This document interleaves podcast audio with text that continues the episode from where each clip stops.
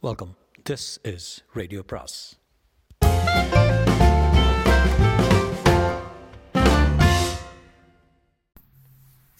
அனைவருக்கும் அன்பு வணக்கம். சாண்டிலியனின் கடற்புற அத்தியாயம் பதினேழு. முடியாத விழா. மக்களை அடக்கி ஆளும் திறன் உள்ளவர்கள் உலகத்தில் சிலர்தான் தோன்றுகிறார்கள்.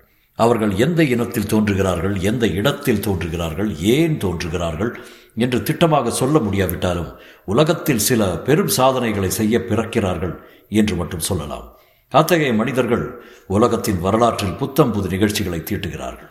காலம் மறவாத கதைகளை சிருஷ்டித்துவிட்டு செல்கிறார்கள். அவர்களுக்கென ஆண்டவன் ஏதோ அபூர்வ சக்தியை அளிக்கின்றான். அந்த சக்தியால் வலுவடைகின்றன அவர்கள் செயல்கள். தமிழகத்தின் வரலாற்றில் பொன் கதையொன்றை புனைந்து பேரிலக்கியம் ஒன்றும் உருவாக வாய்ப்பளித்த கருணாகர பல்லவன் அத்தகைய அபூர்வ சக்தி வாய்ந்தவன் என்பதை அக்ஷயமுனை கோட்டை தலைவனான பலவர்மன் சித்ரா பௌர்ணமியின் அந்த இரவில் சந்தேகத்துக்கு இடமின்றி உணர்ந்து கொண்டான். அந்த கடற்கரை மணலில் எத்தனையோ நடனங்களை நடத்தியிருந்தாலும் நடனங்களை சாக்காக வைத்துக்கொண்டு எத்தனையோ காரியங்களை சாதித்திருந்தாலும் எத்தனையோ பேர் வழிகளை பழிவாங்கி இருந்தாலும் மற்ற ஆண்டுகளின் நடனங்களுக்கு வந்த உறுதியுடனும் திட சித்தத்துடனும் அன்றைய இரவு நடனத்துக்கு பலவர்மன் வரவில்லை. சொர்ண பூமியின் பூர்வ குடிகளின் தலைவர் நால்வரும் வந்தால் குழப்பமும் பூசலும் விளையும் என்பதை திட்டமாக அறிந்திருந்த பலவர்மன் அத்தகைய பூசல்களையும் குழப்பத்தையும் சாதாரணமாக விரும்பும் அக்ஷயமுறை தலைவன் அன்று மட்டும் குழப்பத்தையோ பூசலையோ அடையோடு விரும்பவில்லை. ஏதாவது குழப்பம் ஏற்பட்டு இளைய வல்லவன் உயிருக்கு ஆபத்து ஏற்படுமானால் அக்ஷய முறைக்கும் தனக்கும் ஏற்படக்கூடிய பயங்கர விளைவை எண்ணி பெரும் பீதியுடனேயே அன்றைய நடனத்துக்கு வந்திருந்தான் பலவர்மன். அகூதா பழிவாங்கும் முறைகளையும் அவன் ஓரிடத்துக்கு வந்துவிட்டு போனால் அந்த இடம் சுடலைக்கு சமாவனம் என்பதையும் உணர்ந்திருந்த பலவர்மன் அன்று நடன நிகழ்ச்சி ஏன் நடக்கிறதென்ற வெறுப்புடனேயே வந்திருந்தான். அவனுக்கு அகூதாவிடம் அச்சம் ஒரு புறம் பூர்வகுடி தலைவர்களிடம் உள்ள பயம் மற்றொரு புறம். இந்த இரண்டு வித கிளிகளும் அவனை வாட்டி வதைத்துக் கொண்டிருந்தன. நடன நிகழ்ச்சிக்கு வரும் பதக் இன தலைவர்களோ சூளுக்களையோ தான் விரோதித்துக் கொண்டாலும் அக்ஷய முனையில் அதிக நாள் வாழ்வது கஷ்டம் என்பதை அவன் உணர்ந்திருந்தான். ராக் காலங்களில் பிசாசுகளைப் போல் உலாவும் பழக்க முடியாத நாகரிக மக்கள் தலைவர்களால் ஏவப்பட்டால் பிரதி தினமும் அக்ஷய முனைக்கு வந்து தொல்லை கொடுப்பார்கள் என என்பதையும் பிறகு அக்ஷயமுனை வாழ்க்கை பெரும் நரகமாகிவிடும் என்பதையும் அவன் அறிந்திருந்தபடியால் அன்றைய நிகழ்ச்சியில் அதிக கலவரம் ஏதும் ஏற்படாமல் இருக்க சற்று முன்னேற்பாடுடைய வந்திருந்தான் இளைய பல்லவன் உயிருக்கு தீங்கு ஏற்படும் போல் தோன்றினால் தன் சைகைப்படி நகர்ந்து அவனுக்கு பாதுகாப்பு அளிக்கும்படி காவல் வீரர்களுக்கு கண்டிப்பான உத்தரவிட்டு விட்டதன்றி பூர்வகுடியின் தலைவர்கள் வந்தால் அவர்கள் மீதும் ஒரு கண் வைத்திருக்கும்படியும் கூறியிருந்தான்.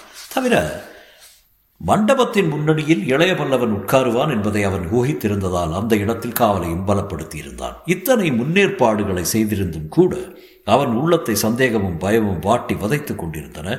பலவர்மன் இயற்கையாக கோழை மனம் படைத்தவன் அல்ல என்றாலும் இளைய பல்லவனின் திடீர் வரவால் ஏற்பட்ட சந்தர்ப்பங்கள் அவனை பெரும் பயத்திற்கே உள்ளாக்கியிருந்தன. ஆகவே எந்த வினாடியிலும் குழப்பத்தையும் பூசலையும் எதிர்பார்த்து இருப்பினும் மேலுக்கு எந்தவித உணர்ச்சியையும் அதிகமாக காட்டாமலும் அமர்ந்திருந்த பலவர்மன் திடீரென்று மண்டபத்தின் முன்பு ஏற்பட்ட நிகழ்ச்சியால் ஒரு வினாடி திகைத்தே போனான். பூர்வகுடி தலைவர்கள் வழக்கம் போல அன்று நடனம் துவங்கி சிறிது நேரத்துக்கு பின்பே வந்தது. அவனுக்கு வியப்பாயில்லை. அவர்கள் வந்து தனது ஆசனத்துக்கு பின்னால் வரிசையாக நின்றதும் அவனுக்கு விசித்திரமாயில்லை.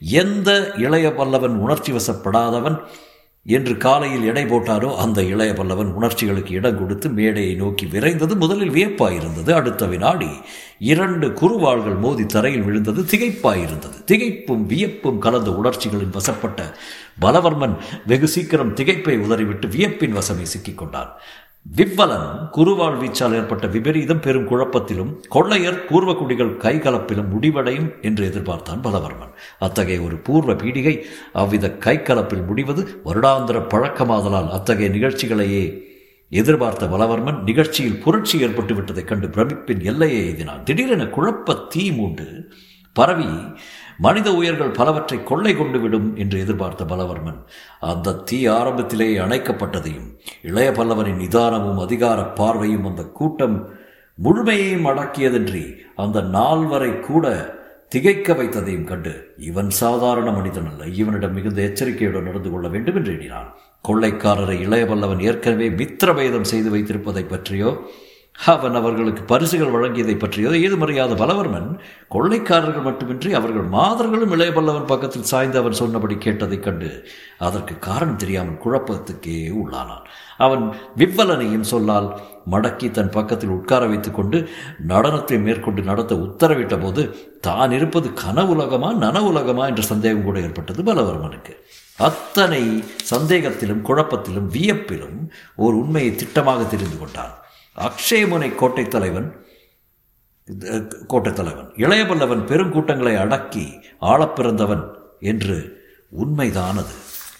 இளையபல்லவன் அருகில் விவ்வலன் அமர்ந்ததுமே கூட்டத்தில் மீண்டும் அமைதி நிலவியது. அந்த நால்வரின் குறைகள் யாதாயிருந்தாலும் அச்சம் அந்த குறைகளில் ஒன்றாயிருக்க முடியாது என்ற முடிவுக்கு முன்னதாகவே இளையவல்லவன் வந்துவிட்டான். சுமார் ஐம்பது வீரர்களை மட்டும் துணை கொண்டு குழப்பமும் கொலையும் விளையும் அந்த பெரும் கூட்டத்தினை வந்து நின்ற நால்வர் அற்ப சொற்பமானவர்கள் அல்ல என்பதை இளையவல்லவன் புரிந்து கொண்டான். அந்த ஐம்பது பேரே கொள்ளையரின் பெருங்கூட்டத்துக்கு ஓரளவு அச்சத்தை விளைவித்திருக்கிறார்கள் என்பதையும் அங்கு ஆரம்பத்தில் ஏற்பட்ட சலசலப்பால் உணர்ந்து கொண்ட இளையபல்லவன் போரிடுவதில் அவர்கள் திறமை அற்பமாயிருக்க முடியாதென்றும் முடிவு செய்தான். பூர்வ குடிகளின் திடகாத்திரமும் வேல்களையும் வாள்களையும் அவர்கள் தாங்கி நின்ற முறையும் ஒவ்வொரு வீரனும் குறைந்தபட்சம் பத்து பேரையாவது வீழ்த்தும் ஆற்றல் உள்ளவன் என்பதற்கு அத்தாட்சிகளாக விளங்கின. சாதாரண வீரர்களே அப்படி இருந்தால் தலைவர்களின் வீரம் அளவிட முடியாதிருக்க வேண்டுமென்று தீர்மானத்துக்கு வந்த இளையவல்லவன் விப்பலன் தன் முதுகுப்புறத்தில் குருவாளன் எரிந்ததற்கு காரணம் கோழைத்தனம் அல்ல என்பதையும் பழைய பழக்கத்தின் தோஷமே என்பதையும் அறிந்தான். ஆகவே வீரனாயிருப்பவனை அவன் வீரத்தை எள்ளி நகையாடியே அடக்க வேண்டும் என்ற தீர்மானத்தால் அத்தனை சாமர்த்தியமாக பேசி தன் வலையில் வெவ்வலனை சிக்க வைத்து பக்கத்திலும் அமர்த்தி கொண்டான். இளையபல்லவன் பக்கத்தில் உட்கார்ந்த விவ்வலனும் தன் சகாக்கள் மூவரையும் ஏதும் செய்ய வேண்டாம் என்று கண் மூலமே எச்சரிக்கைவிட்டு ஏதும் நடக்காத போல நடனத்தை கவனிக்க ஆரம்பித்தான். இளையவல்லவன் கட்டளையிடவே அதுவரை சித்திரப்பாவை என நடன மேடையில் நின்றிருந்த மஞ்சள் அழகி மீண்டும் நடனத்தை துவங்கினாள். அந்த நடனத்தில் பழைய விறுவிறுப்பே இருக்காதென நினைத்த இளையவல்லவன் இடையே தேக்கப்பட்ட கலை அம்சம் மீண்டும் சோபிப்பது கஷ்டம் என்று எண்ணினான் அவன். ஆனால் குழப்பங்களை வருடாவரிடம் கண்ட மஞ்சள் அழகி எந்த தடையும் ஏற்படாதது போல மிக இயற்கையுடன் நடனத்தை மீண்டும் துவங்கினாள். பம்பரம் போல் மேடை மீது சுழன்று சுழன்று ஆடினால் பாவாடை சக்கரவட்டமாக குடையென சுழ எழுந்து சுழல கால் கொண்டை பரல்கள் ஜல் ஜல் என்று ஒலிக்க கைவளையல்கள் சிறு சிறுக்கு கொண்டை முத்துச்சரங்கள் முடியின் மீது தாவி தாவி தவழ ஆடினாள் மஞ்சள் அழகி. சுபத்திரையின் சோகம் கலைந்தது விடிமோட்சம் வந்தது கண்ணனும் வந்தான். இந்த இடத்தில் அவள் கண்ணனைப் போல் குழைந்தாள் மெல்லச் சிரித்தாள் விஷமக்கண் சிமிட்டினாள் சுபத்திரையைப் போல வெட்கப்பட்டாள் சேடிகளிடம் விஷமம் செய்தாள். அர்ஜுன சந்நியாசி போல கம்பீரமாக நடந்தால் சுபத்திரையின் கையை பிடித்தால் கடைசியில் மணவரை படலம் வந்தது. மகிழ்ச்சி வெள்ளம் புரண்டது. கடற்கரை முழுவதும் கழிவறை மண்டியது. நிகழ்ச்சி முடிந்தால் நிலை என்னவாகும் என்பதை நிர்ணயிக்க முடியாததால் அந்த களி நடனம் நடந்து கொண்டிருக்கையிலேயே இளையவல்லவன் சரையலனை எழுந்து நடன மண்டபத்தின் மீது மின்னல் வேகத்தில் ஏறி நின்று நடனத்தை சற்று நிறுத்தினான். கூட்டத்தின் கூச்சலையும் கையமர்த்தி அடக்கினான். அத்துடன் அத்தனை கூட்டத்துக்கும் கேட்கும் வரையில் வகையில் இறைந்து பேசவும் தொடங்கினான். நான் தமிழ்நாட்டவன். நடனத்தில் சிறந்த அந்த பெருநாட்டிலிருந்து வந்திருக்கிறேன். இருப்பினும் இத்தகைய அற்புத நடனத்தை நான் இதுவரை பார்த்ததில்லை. நடனத்தின் சிறப்பு மட்டுமல்ல நான் இன்று கண்டது நடமாடிய இந்த மஞ்சள் அழகியின் கலைச்சிறப்பையும் கண்டேன். என்று கூறினார். இந்த வார்த்தைகளை இளையபல்லவன் சொர்ண பூமியின் உயர்குடி மக்கள் பேசிய காவி பாஷையில் மட்டும் பேசவில்லை கீழ்குடி மக்கள் பேசி வந்த குரோமா மொழியிலும் பேசினான் அந்த சிறப்புரை ஒருமுறைக்கு இருமுறை சொல்லப்பட்டதால் மட்டுமல்ல கீழ்குடி மக்களின் மொழியும் அவனுக்கு தெரிந்தது. என்ற காரணத்தால் கொள்ளையர் மட்டுமின்றி குரோமா மொழியை பெரும்பாலும் பேசி வந்த பூர்வகுடி தலைவர்கள் சார்ந்த வீரர்களும் பெரிதாக கரகோஷம் செய்து ஆர்ப்பரித்தார்கள். பிறகு இரண்டு மொழிகளையும் பாதி பாதி கலந்து பேசினான் இளையவல்லவன் இத்தகைய அழகி நடன நிகழ்ச்சியில் வருடா வருடம் கொலைகளும் குழப்பங்களும் ஏற்படுவதாக அறிகிறேன். இந்த ஆண்டு அத்தகைய விபரீதம் ஏதுமின்றி நடனம் முடிந்திருக்கிறது. இந்த ஆண்டு மட்டுமல்ல இனி ஒவ்வொரு ஆண்டும் இப்படித்தான் நிகழ்ச்சி முடியும். ஏனென்றால் இனி நான் இந்த அக்ஷய முனையில் தங்க தீர்மானித்திருக்கிறேன். அதற்கு அனுமதி அளித்துள்ள அக்ஷயமனை கோட்டை தலைவர் பலமருவனுக்கு இதோ என் காணிக்கை என்று சொல்லிக்கொண்டே என்ன நடக்கிறது என்பதை பலவர்மன் ஊகிக்கு முன்பே மேடையிலிருந்து இறங்கி இரண்டு எட்டில் அவன் இருப்பிடத்தை அடைந்த இளையவல்லவன் தன் கச்சையில் இருந்த முத்துமாலை ஒன்றை அவன் கழுத்தில் சூட்டினான். அத்துடன் இதோ சுவர்ண பூமியின் பூர்வக்குடி தலைவர்களுக்கு என் வெகுமதி என்று கூறி பலவர்மனுக்கு பின்னால் நின்றிருந்த மூவர் கழுத்திலும் கண்ணிமைக்கும் நேரத்தில் முத்துமாலைகளை சூட்டிவிட்டான். அடுத்த வினாடி மீண்டும் மேடை மீது தாவி ஏறிய இளையவல்லவன் மடியில் இருந்த மாணிக்க மாலையை எடுத்து விளக்கொலியில் காட்டினான். அதில் இருந்த சிவப்பு ரத்தினங்கள் விளக்கொலியில் பெரும் தீப்பந்தங்கள் என சுடர் விட்டன அந்த மாலை மஞ்சள் அழகியின் முகத்துக்கு எதிரே இருந்ததால் அதன் சிவந்த ஒளிகள் அவள் முகம் பூராவும் விழுந்து முகத்தையே மாணிக்கங்களால் இழைத்த பெருமையை பிரமையை விளைவித்தன. இந்த மாணிக்க மாலை விலை மதிக்க முடியாதது. எனக்கு பாலித்தீவின் மன்னரால் கொடுக்கப்பட்டது. இது அரச வம்சத்தை அலங்கரிக்க வேண்டிய பொருள். ஆகவே உங்கள் நடன அரசுக்கு நடன மாணிக்கத்துக்கு இதை நான் பரிசாக அளிக்கிறேன் என்று மஞ்சள் அழகியின் கையில் மாலையை கொடுத்தான். அன்றிரவு ஏற்பட்ட பல நிகழ்ச்சிகளாலும் நிதானம் குன்றாத மஞ்சள் அழகி மகிழ்ச்சியுடன் இந்த மாலையை பெற்றுக்கொண்டாள். கழுத்திலும் அணிந்து அழகு பார்த்தால் கூட்டத்தின் மகிழ்ச்சி கூச்சல் வானை பிளந்தது. இத்துடன் இந்த விழா முடிகிறது என்று அறிவித்தான் இளையவல்லவன். அவன் இறைந்தே பேசினான். அவன் குரலை விட பலமாக எழுந்தது இன்னொரு குரல். இல்லை விழா முடியவில்லை என்று கூறிய விவலன் தனது வாளை உருவி கையில் பிடித்துக்கொண்டு மேடைக்கு எதிரே பயங்கரமாக நின்றான்.